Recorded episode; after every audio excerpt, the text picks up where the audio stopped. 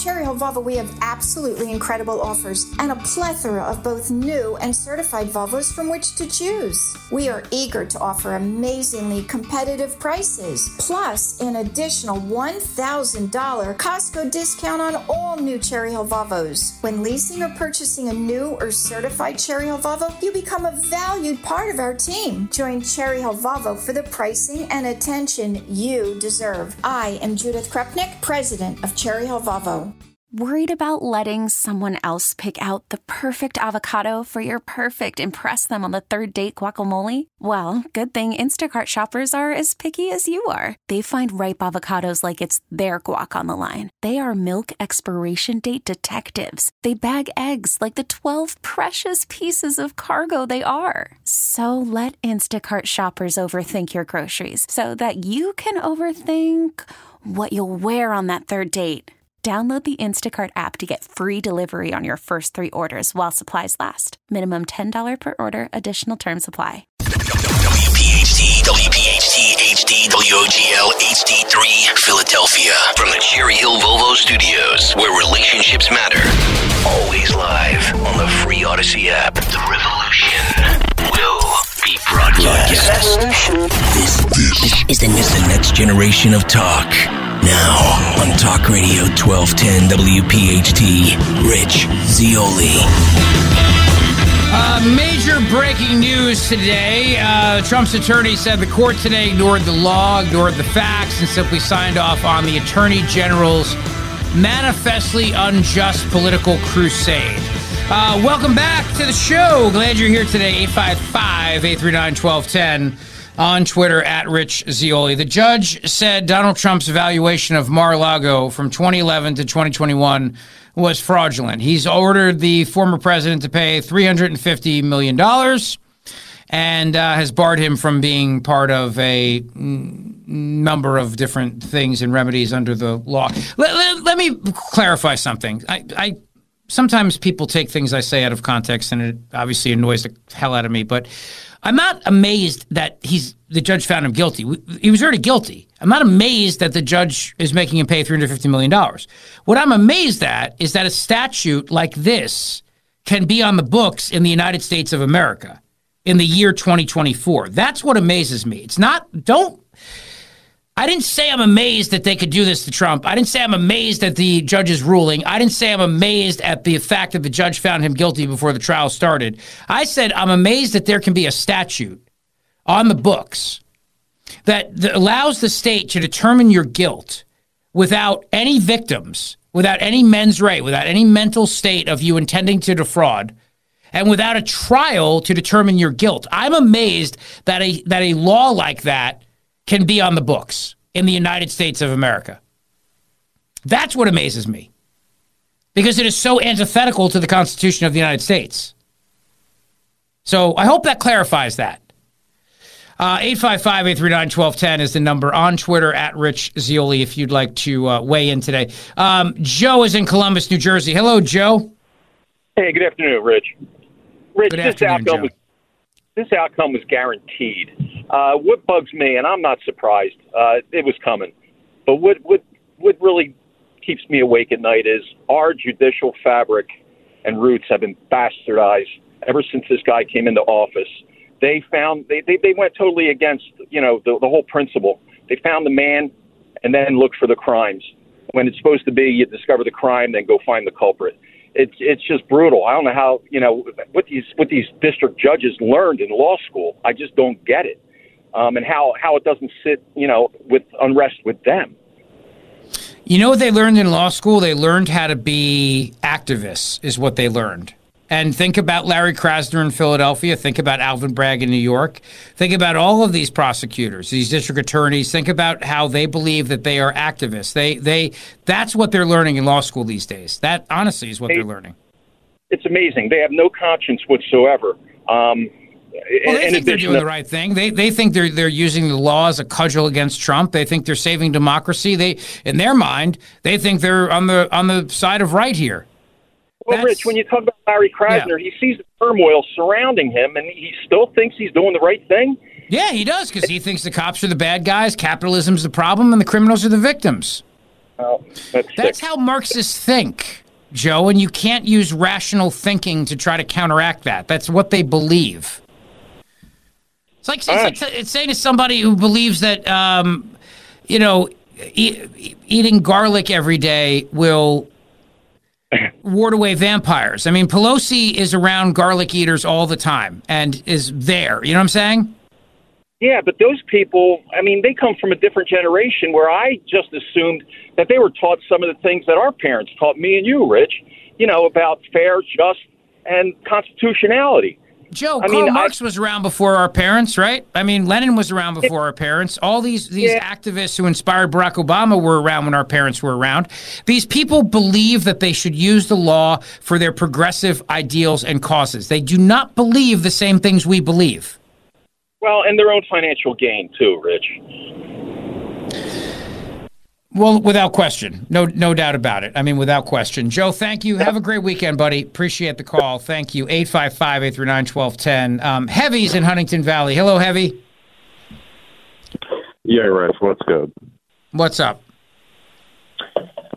I, I mean, I'd really like to know where they where they come up with three hundred sixty four million dollars and a uh, a three year ban. I mean, if you look, if you go back and look at the the lawsuits from the from the Wall Street crash back in two thousand eight, nobody nobody from Goldman or any of the big firms, uh, nobody got banned from actually defrauding investors and the absolute insane, uh, you know, inve- investment schemes that they had with you know, defrauding investors. No, nobody got banned, but here they go with Donald Trump. That oh, you know, he's he's just so evil. You know, we we have to. It's like it's like it's like Fani Willis yesterday on the stand when she she questioned uh, the, one of Trump's attorneys. She, you know, she said. Uh, you know, you're the one diverting democracy. I'm not the one, div- you know, d- going against democracy here. And it's just, it, it's like, where do these people come up with this stuff? Where, where do they get this? Where, where do they they get this philosophy in that in their heads that they're somehow the the protector of of all things good because Donald Trump is just like the basis of evil and Well, what's, you just and you, you just you, you you just nailed it with that heavy and thank you buddy. Have a great weekend. Thank you. That's what it is. They believe Donald Trump is the basis of evil and they want to use whatever possible remedy under the law exists in their mind to try to stop him and we are seeing the legal system stretched in ways that we have never before seen in our history, the history of this republic. I mean, we we are watching right now as governments, state and federal, to stop a man from potentially becoming president are using the law as a political cudgel to destroy him. Not because he did anything wrong, but because they want to stop him. And that's what they're doing. And that's what they're trying to achieve here. And you know, if you think about it, for a statute to exist in New York, a civil statute to say that because it's not criminal, it's civil, we don't have to show any intent, we don't have to show any victims. We can just determine your guilt. And for that statute to be on the books in the United States of America, how? How is that constitutional? And where the, the other question was how they get the number because the, the attorney general made it up. She said I want 370 million dollars. Originally it was 250, then she said I want 370 million. She just, just came up with the number. What she can because that's what this insane statute in New York allows her to do. Just name your price, name your number, and then destroy a man's business and destroy a man's livelihood and destroy a man's company with one foul swoop without even a trial to determine his guilt. And that's somehow civil. I've made this point to you before and I'll make it again. The Constitution requires a jury trial before you can lose life, liberty, or property. They have taken Donald Trump's property here without a jury trial. And don't give me this BS that it was a civil trial. You know as well as I do, civil trials should be when two private parties sue each other, not when the government knows it can't get a criminal conviction before a jury, so it uses a civil statute to get the same result, which is guilt and a massive penalty that is essentially the, the end of his business. That what what happened here, the real crime here is that this attorney general, this judge, knowing that they could not get a conviction in criminal court, went the civil route because you don't need a jury and you don't need a determination of guilt. They get to determine it to to uh, get the exact same outcome they would have gotten a criminal trial minus jail time which they would never have gotten anyway because there's no way a jury could convict him if there are no victims because how can you have a case if nobody's been a victim?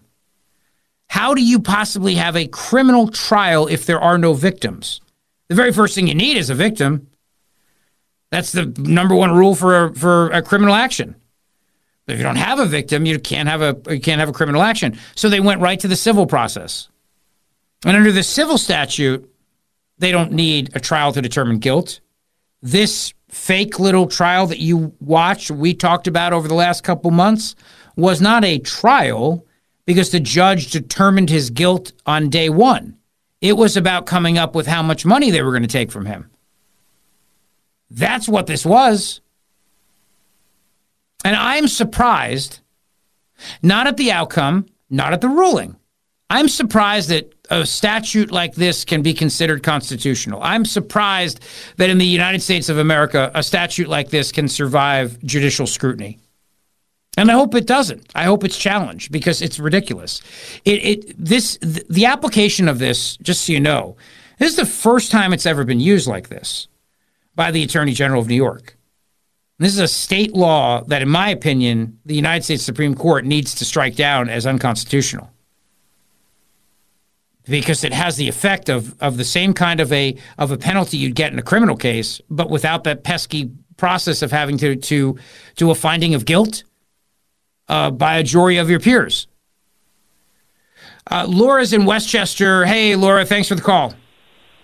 Oh my God! The more I'm listening to you, the more I just want to go out there and you know remove all the all the actual criminals from what's going on. Uh, it, it's common knowledge in New York and in every single business all over the world that business value is inflated. It's a common practice. It's expected, and that's why the banks aren't coming out as being saying, "Well, we were, we're the ones who are being, uh, you know, it was falsified, and we're the ones who are suffering." And unfortunately, what I'm listening now about the statute that I did not know about is that number one, that's the first place we should go after. And then after that, by that time, hopefully within a short period of time, Trump will then have another shot at it. And by that time, can they have a, a criminal uh, case and not just have the civil can it be changed to that by going to the Supreme Court? No, because they nobody ever brought a criminal case because they knew there was no evidence to bring a criminal case. The feds looked at it; they didn't charge him. The New York uh, District Attorney did not charge him. Nobody charged him criminally because there was not basis for it to be criminal. So the only thing that would happen well, then, is that. Go ahead. Yeah, then I think what is has been done to him and what they have taken liberties with to do in this manner is completely unconstitutional, and it can be proven, dis- displayed, and brought up with, you know, all the lack of protocol that they really sidestepped. The protocol that they sidestepped and went right to a civil case. I mean, and and it is unconstitutional, and that everybody should be concentrating on getting rid of that. Even if it's uh, just New York, it has to start somewhere listening to you explain in detail what has taken place, that was a bit of information I was missing. That is completely unconstitutional. And at this point, I mean, if people don't see, and I think people aren't paying attention anymore, they're just letting it roll and they're figuring, well, Biden will get in and we'll be uh, happy because they are the sheep in this case. They just follow what they hear and they're listening to the wrong people. And if everybody had you guys that I listen to your stations from morning until evening as often as I can, people are not listening and getting the proper information. And I have learned friends who are still believing the rhetoric and the garbage. about what was done with Biden and the election, and there's so many things. It's almost like uh, a cornucopia of, of lies. And where do you start?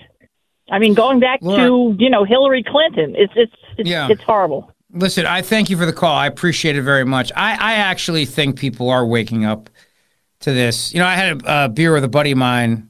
I think I told you this yesterday, last week when I was in Atlantic County to speak to the Atlantic County Republicans, and he said he wasn't a big Trump guy in the past. He said now I will I will run over burning glass for him because of what they're doing to him. He's just so fired up by this.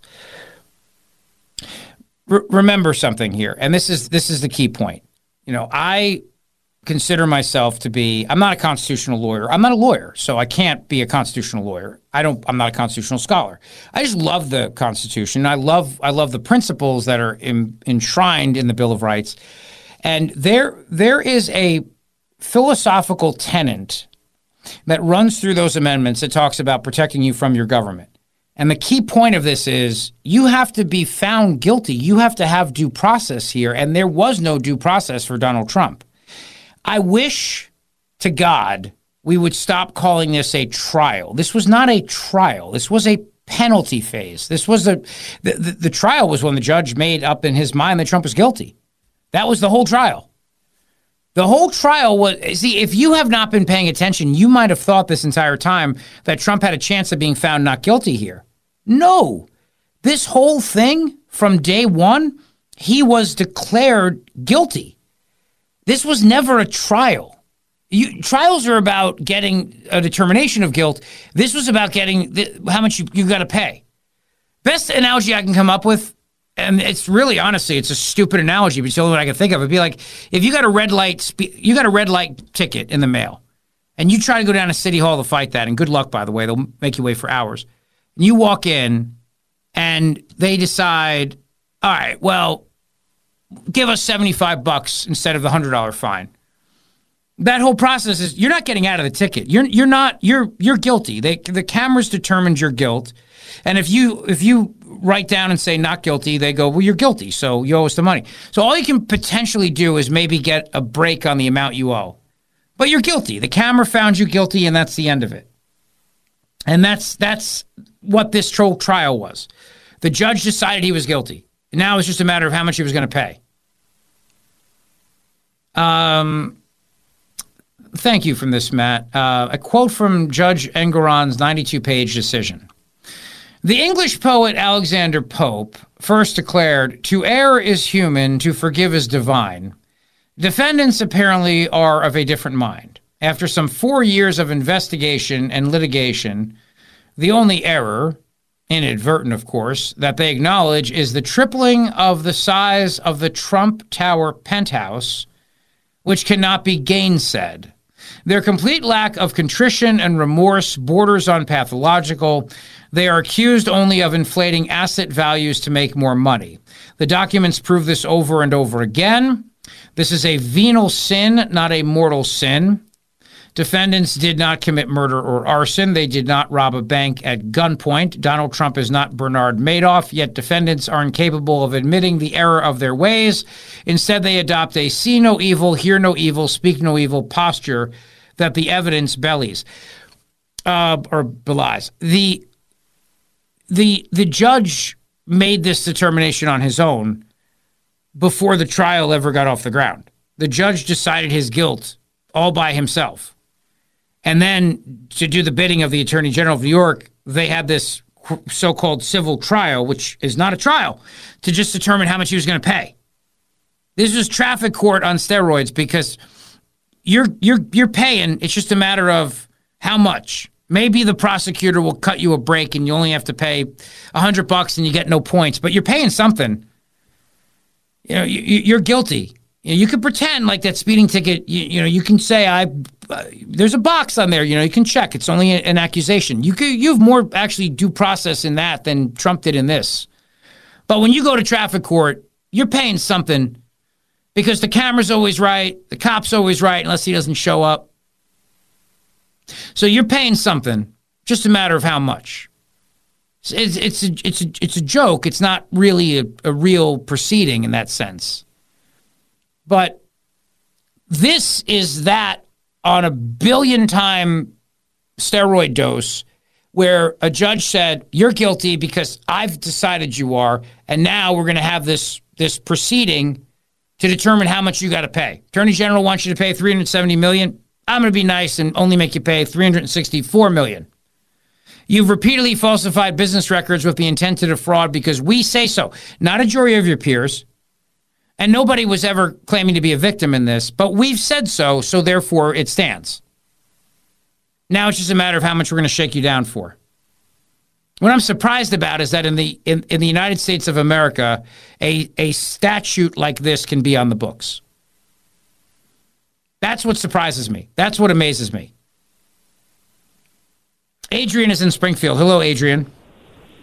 Hi, how are you? Great. How are you? My first time calling. Uh, quick question: What does the appeal process look like for Trump after losing this battle?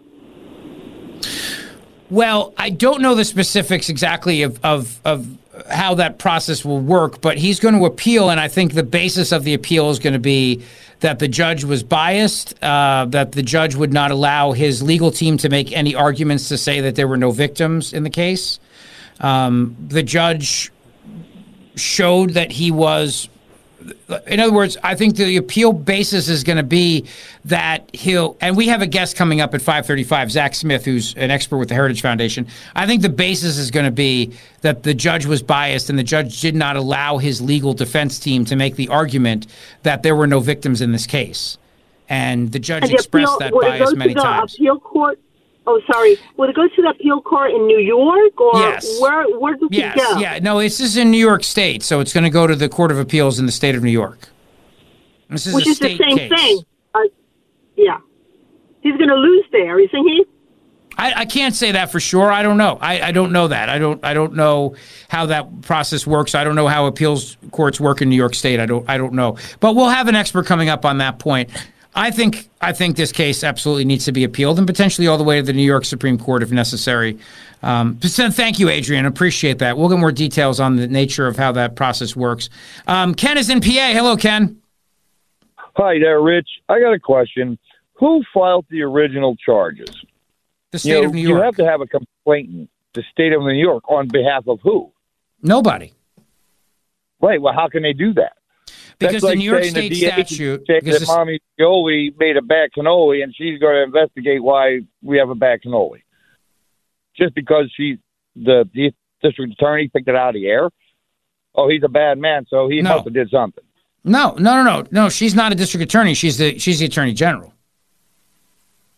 Right, but The Where district did the attorney looked at this from? case. Well, no, but let's understand though. I'm, I'm serious. I want to make this point very clear. The the district attorney looked at this case, decided he did not have a basis to bring a criminal charge because of what you just said. There is no victim.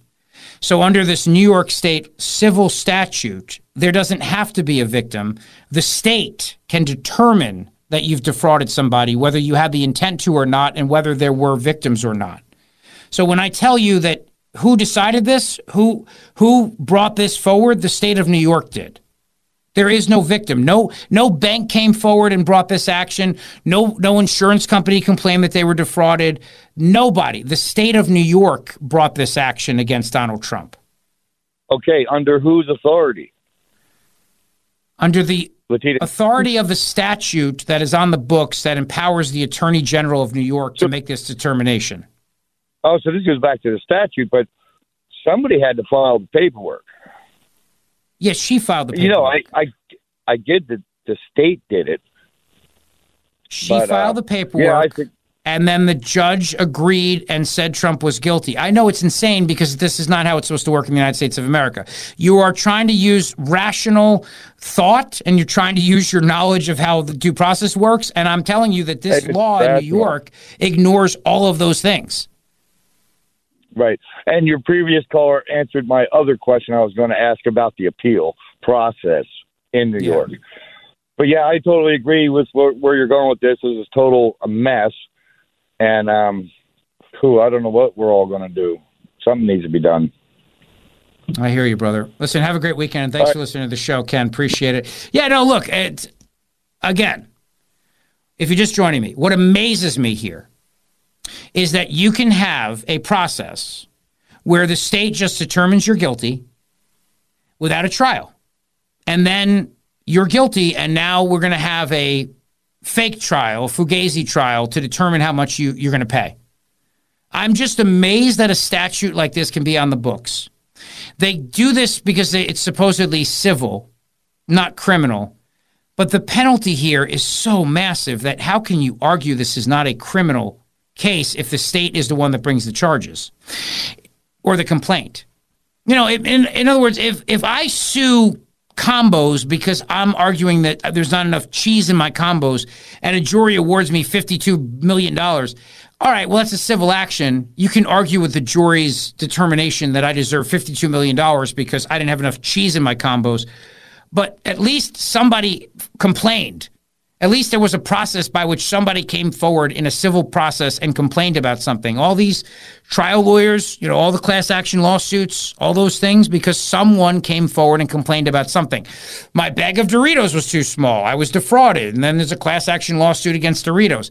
But somebody says they're a victim, and then those things move forward. See, the last caller's making the point, which is who was the victim? That's the point. There is no victim. There doesn't have to be under this law. No, no bank or insurance company or anybody else needs to come forward and say Donald Trump defrauded me. The state does it, and then they just decide it. And then it's a matter of how much you're going to pay. How much are you going to pay? That's it. All right, 855 839 1210. This is the big story of the day today, by the way, brought to you by my buddy Dr. Mike Vanaria, vanariadental.com, V A N A R I A, vanariadental.com for that beautiful smile. And if you need any teeth, implants, any complicated dental work, he's your man, Dr. Mike Vanaria. So please reach out to him today. We got a lot more to say, we got a lot more to talk about. Don't go away. Worried about letting someone else pick out the perfect avocado for your perfect impress them on the third date guacamole? Well, good thing Instacart shoppers are as picky as you are. They find ripe avocados like it's their guac on the line. They are milk expiration date detectives. They bag eggs like the 12 precious pieces of cargo they are. So let Instacart shoppers overthink your groceries so that you can overthink what you'll wear on that third date. Download the Instacart app to get free delivery on your first three orders while supplies last. Minimum $10 per order, additional term supply. We really need new phones. T Mobile will cover the cost of four amazing new iPhone 15s, and each line is only $25 a month. New iPhone 15s? Only at T Mobile get four iPhone 15s on us and four lines for 25 bucks per line per month with eligible trade in when you switch. Minimum of four lines for $25 per line per month with auto pay discount using debit or bank account. $5 more per line without auto pay, plus taxes and fees. Phone fee at 24 monthly bill credits for all well qualified customers. Contact us before canceling account to continue bill credits or credit stop and balance on required finance agreement due. $35 per line connection charge apply. Ctmobile.com. After the end of a good fight, you deserve an ice cold reward. Modelo is the mark of a fighter. You've earned this rich golden lager with a crisp, refreshing taste. Because you know the bigger the fight, the better the reward. You put in the hours, the energy, the tough labor. You are a fighter, and Modelo is your reward. Modelo, the mark of a fighter. Drink responsibly. Beer imported by Crown Port Chicago, Illinois. Talk Radio 1210, WPHT. Free speech lives here.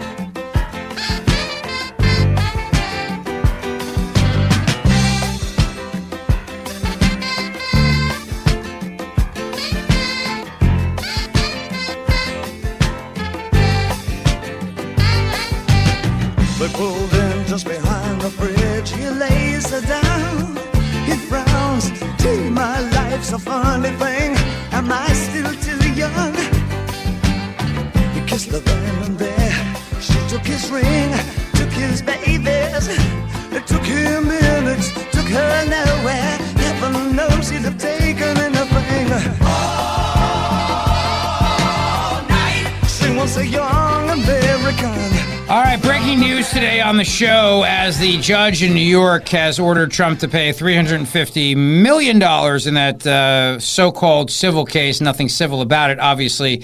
And um, we will have a lot of coverage for, for you throughout the show today. Donald Trump just posted the following on Truth Social before I get to our guest.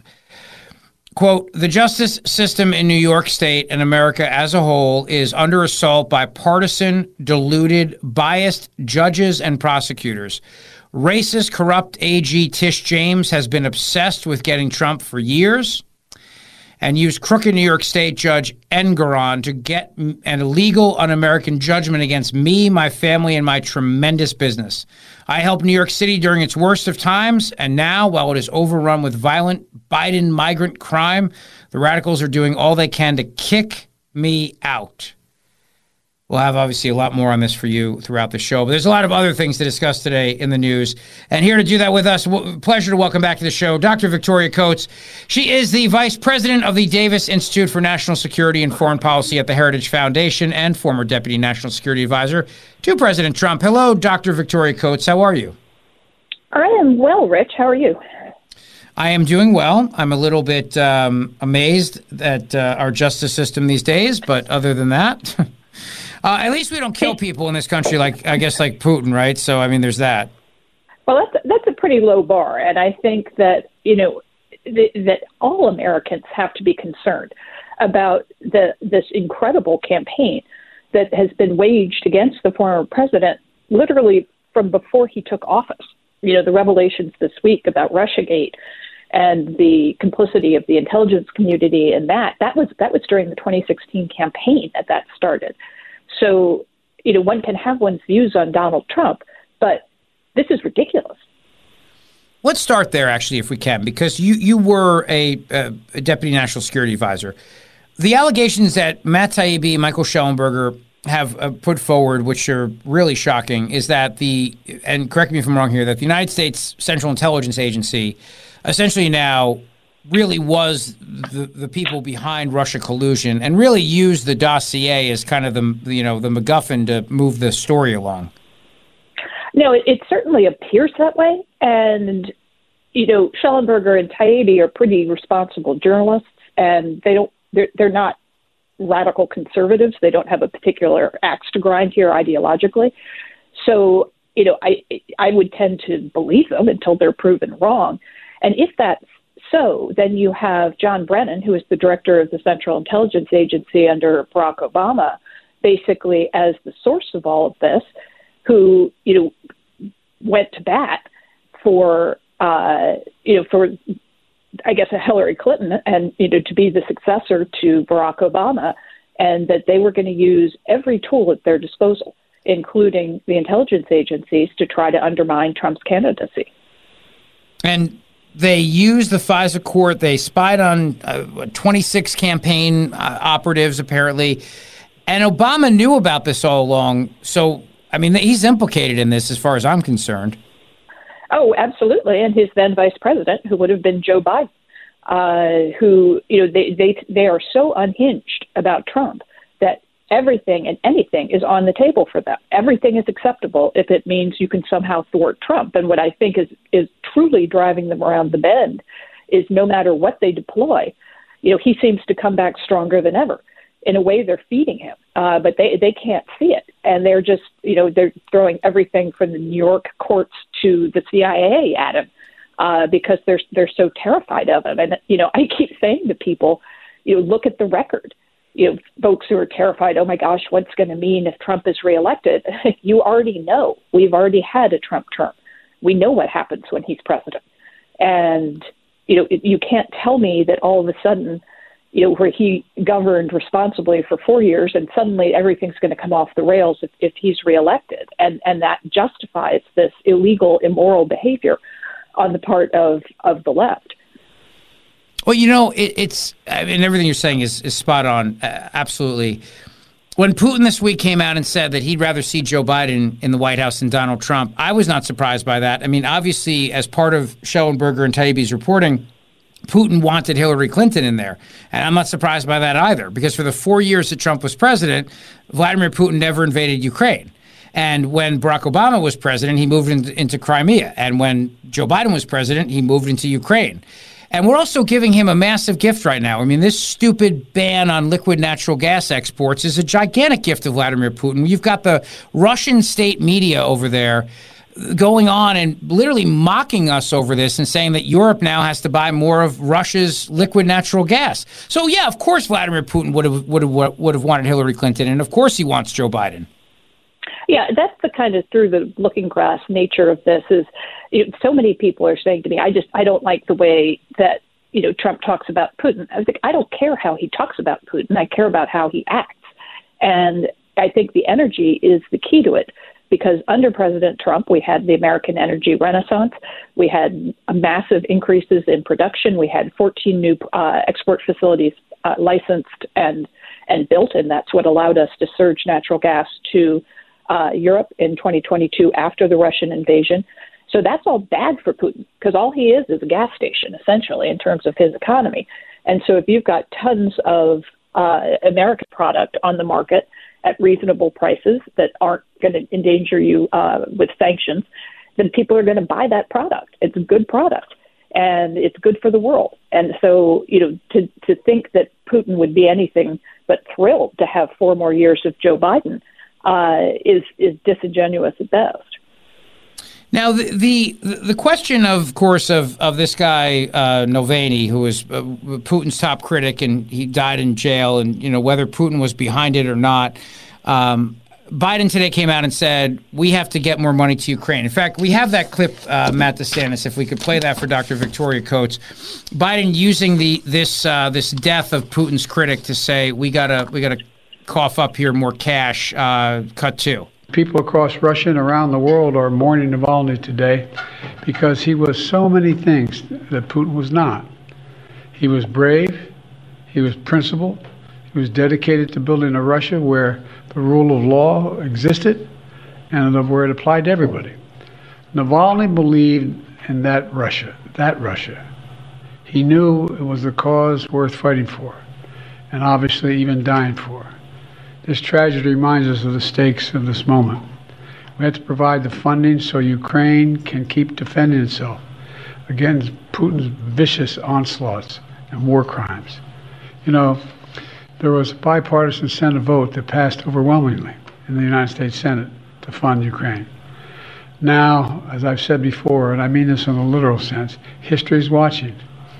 History is watching the House of Representatives. The failure to support Ukraine at this critical moment will never be forgotten. It's going to go down in the pages of history. It really is. It's consequential. And the clock is ticking. So we're basically now. Thank you, Matt. So we're basically now helping Putin by making Europe more dependent on his liquid natural gas because we're not going to export it anymore. And now we're going to use the death of this political critic of his to to use as a justification to keep funding this war. Which, you know, I, I have to tell you. I mean, as I, I keep hearing this conversation about this there's no end game. There there seems to be absolutely no plan here. We're just literally just throwing money at the problem. Oh yeah, and so the the death of Alexei Navalny is is a disgrace. Uh, he was he, nobody's perfect, and there were some issues with Alexei, but he was Putin's most vocal critic, and he was quite brave to go back to Russia after he was poisoned in in 2020 and he knew he would be arrested and that this was the likely outcome. Uh, but he, he went back to make the point uh, that you know he was against Putin and he thought there was an alternative for the Russian people. But what's really interesting here, Rich, is is when when he was imprisoned, uh, Biden came out and gave another one of his uh, trademark sort of pro democracy speeches and said there would be dire consequences if Navalny was was harmed. Well, he's been harmed. And I don't think much goes on in a Russian prison that isn't sanctioned by Vladimir Putin. So I think we could be pretty confident that just like Prigozhin, this was Putin flexing his muscle. And what's more, he's doing so directly at Biden. He's like, okay, you said there were going to be dire consequences if he was harmed. I harmed him. I think I could do so with impunity. And the president's answer is to pass an emergency supplemental for Ukraine. I'm sorry, that's not serious. You know, the the issue with the Ukrainian funding is that it's going for all sorts of other things besides military uh, support. And on top of that, two years into the war, they're defining this as an emergency. We have to do this right this minute, and we can't budget for it through normal process, which means we pay for it. So, what's most important to President Biden is to maintain that blank check that he's been using from the beginning of his presidency, not just to fund Ukraine, but all of his other massive programs, and just saddle our kids with more debt. So, you know, that's just outrageous. His whole thing about, you know, history is watching the House of Representatives. It's, this is this is a blip at best. What they're going to be watching is President Biden's response to Putin after he threw down the gauntlet and Putin took it up. And we have the clip of that actually of, of Biden saying that, right, Matt? I think we have the, the clip of that, if I'm not mistaken. Uh, hang on one second. Okay. Um, let, let, me. It's okay. Don't worry about it. Let, let me move on to this point. Um, when we're when we're thinking about the larger issue here, Nikki Haley made a point. She said Vladimir Putin's never attacked a NATO country, and at the same time, she's criticizing Trump for saying that NATO members have to pay. And then she turns around and says that if we don't defeat Putin in Ukraine, he's going to roll into NATO and conquer Europe. But doesn't that don't those two things contradict each other? If if if he's never attacked a NATO country, and Trump's argument is, "Hey, NATO, pay up. The United States should not have to, pay, you know, pay for your your fair share here, your your your ride." Uh, and and we're going to be a strong NATO to to stop Vladimir Putin doesn't that kind of counter the argument that once he gets through Ukraine, he's going to go and attack NATO? She just said he's never attacked a NATO country before. Yeah, those those comments were pretty baffling, and I would just say, as a matter of policy, if you listen to what President Trump actually said about NATO last weekend, he wasn't talking saying I'm inviting, you know, Putin to invade Europe now. He was talking about a conversation that took place at least four years ago. And the fact of the matter is that after that conversation took place, in which he told a NATO member uh, that if they did not get to two percent, he didn't think that that he was obligated to defend them. Uh, that is perfectly accurate. If you read the NATO Charter, Article 3 of NATO is that all members shall adequately fund the common defense. And once you get through Article 3, you get to Article 5, which is that attack on one member will be considered attack on all members. But you got to get through 3 before you get to 5. So I think the assertion that NATO members who do not meet their pledges made 10 years ago uh, in Wales to meet a 2% GDP expenditure on defense, if they if they can't do that, then they have to realize they are not guaranteed Article 5 protections. That's just a fact. Mm-hmm. Now, Dr. Victoria Coates, and I'm so I'm so glad you're here. And by the way, we will get back to the breaking news about Trump and um, uh, the, the, the decision in New York. Obviously, that's going to be most of the show today. But the, the question about these alleged Russian nuclear space weapons, and you know what I find in, interesting about this is, is the, the timing of all this comes out as we're talking about renewing Section 702 of the FISA Act. You've got people that want to reform this so that we can't have the same abuses that have happened by our government against American citizens with warrantless spying on them under the guise of, well, you know, we're just going and, and doing these queries on Americans. You're supposed to get a warrant for that under the Constitution. But as Mike Lee's pointed out, as a number of other people pointed out, isn't it interesting now as we're about to take on this debate, we're hearing about all of these these these these new possible attacks on America, and as we're debating this this funding of Ukraine, this emergency supplemental, we're finding out now how Russia has alleged nuclear space weapons. I mean, the timing of all of this is just amazing. Yeah, there there are a whole bunch of different dynamics at play here, uh, and I think with the Russian space nuclear program, I mean that's not new. Uh, that's something that has been rumored and discussed for a number of, of years. And the, the issue is that they had a very specific satellite launch about 10 days ago, I think not coincidentally, right around the time the Hur report dropped, uh, which was seen as, as a provocative advancement of what had been considered speculative or in the planning phase before. So this is like the Navalny death again, Russia uh, flexing its muscles. And it's important to remember that every time Putin does something like this, he's doing it with at least the permission, if not the participation, of, of Chairman Xi of China. So at this point, we need to see that as one and the same. And so what they see is an incredibly weak American president, and they see, uh, you know, an opportunity to act out. At the same time, we have members of both parties on Capitol Hill who both feel very vested interest in uh, reauthorizing 702 unchanged. And so that then you have Chairman uh, Turner of the House Intelligence Committee coming out and sort of hair on fire, saying, "Oh my gosh, we're all going to die." You know, we have to get you know have to get this done. And he's also a huge proponent of funding for Ukraine. So so all of these things are at play here, and I think what the American people need to do is say stop, slow down. 702 reform is long overdue. You know, this, these were the authorities that you know are, are leading to unlawful, as you say, surveillance of the American people.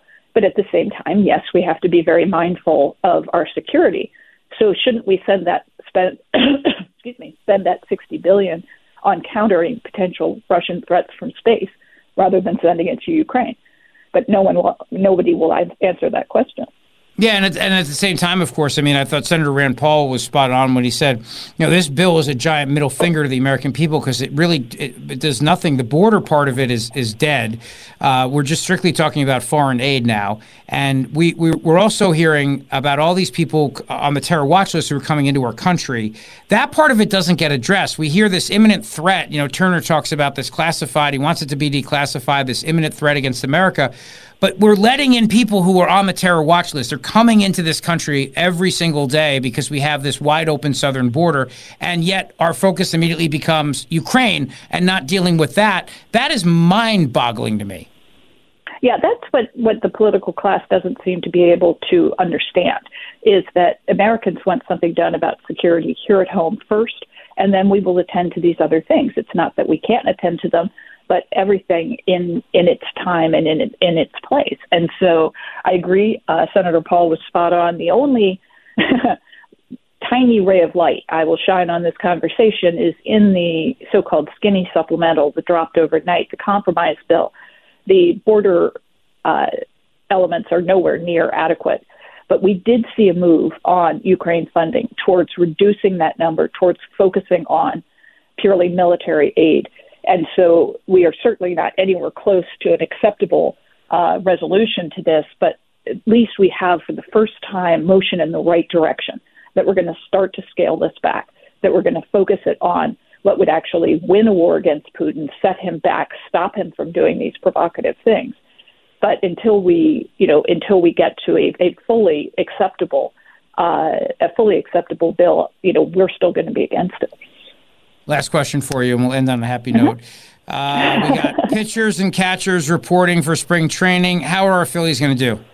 Oh, joyous news! Yep, we just got our tickets for spring training, so we'll be we'll be there next month. Very excited about that. I think they're going to be great. I still think they'll make a move at some point over the next couple of months. It might not be till closer to the dread, trade deadline after they see how the team runs around the track a little bit. But I, it it is time. We are so ready for baseball, ready for the boys this summer to be back, and uh, I think it'll be a great season.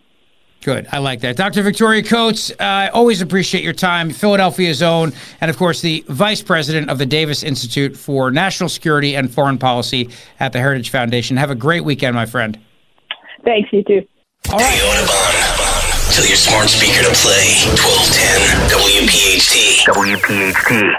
All right, we'll take a quick break. I'll give you the latest on everything that's going on with uh, New York and the case against Trump, uh, and some breaking news on Hunter Biden as well. Don't go away. We really need new phones. T-Mobile will cover the cost of four amazing new iPhone 15s, and each line is only $25 a month. New iPhone 15s? Only at T-Mobile get four iPhone 15s on us and four lines for 25 bucks per line per month with eligible trade-in when you switch.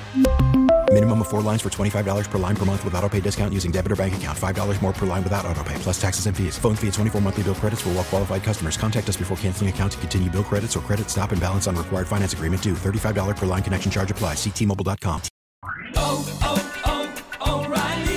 Protect your vehicle's engine with a full synthetic oil change and save with Mobil 1 at O'Reilly Auto Parts. Purchase five quarts of Mobil 1 full synthetic motor oil and receive a $10 O'Reilly gift card after rebate. See store for details. With your Mobil 1 purchase, you'll also receive two times points during O Rewards Bonus Points Month at O'Reilly Auto Parts. Oh, oh, oh,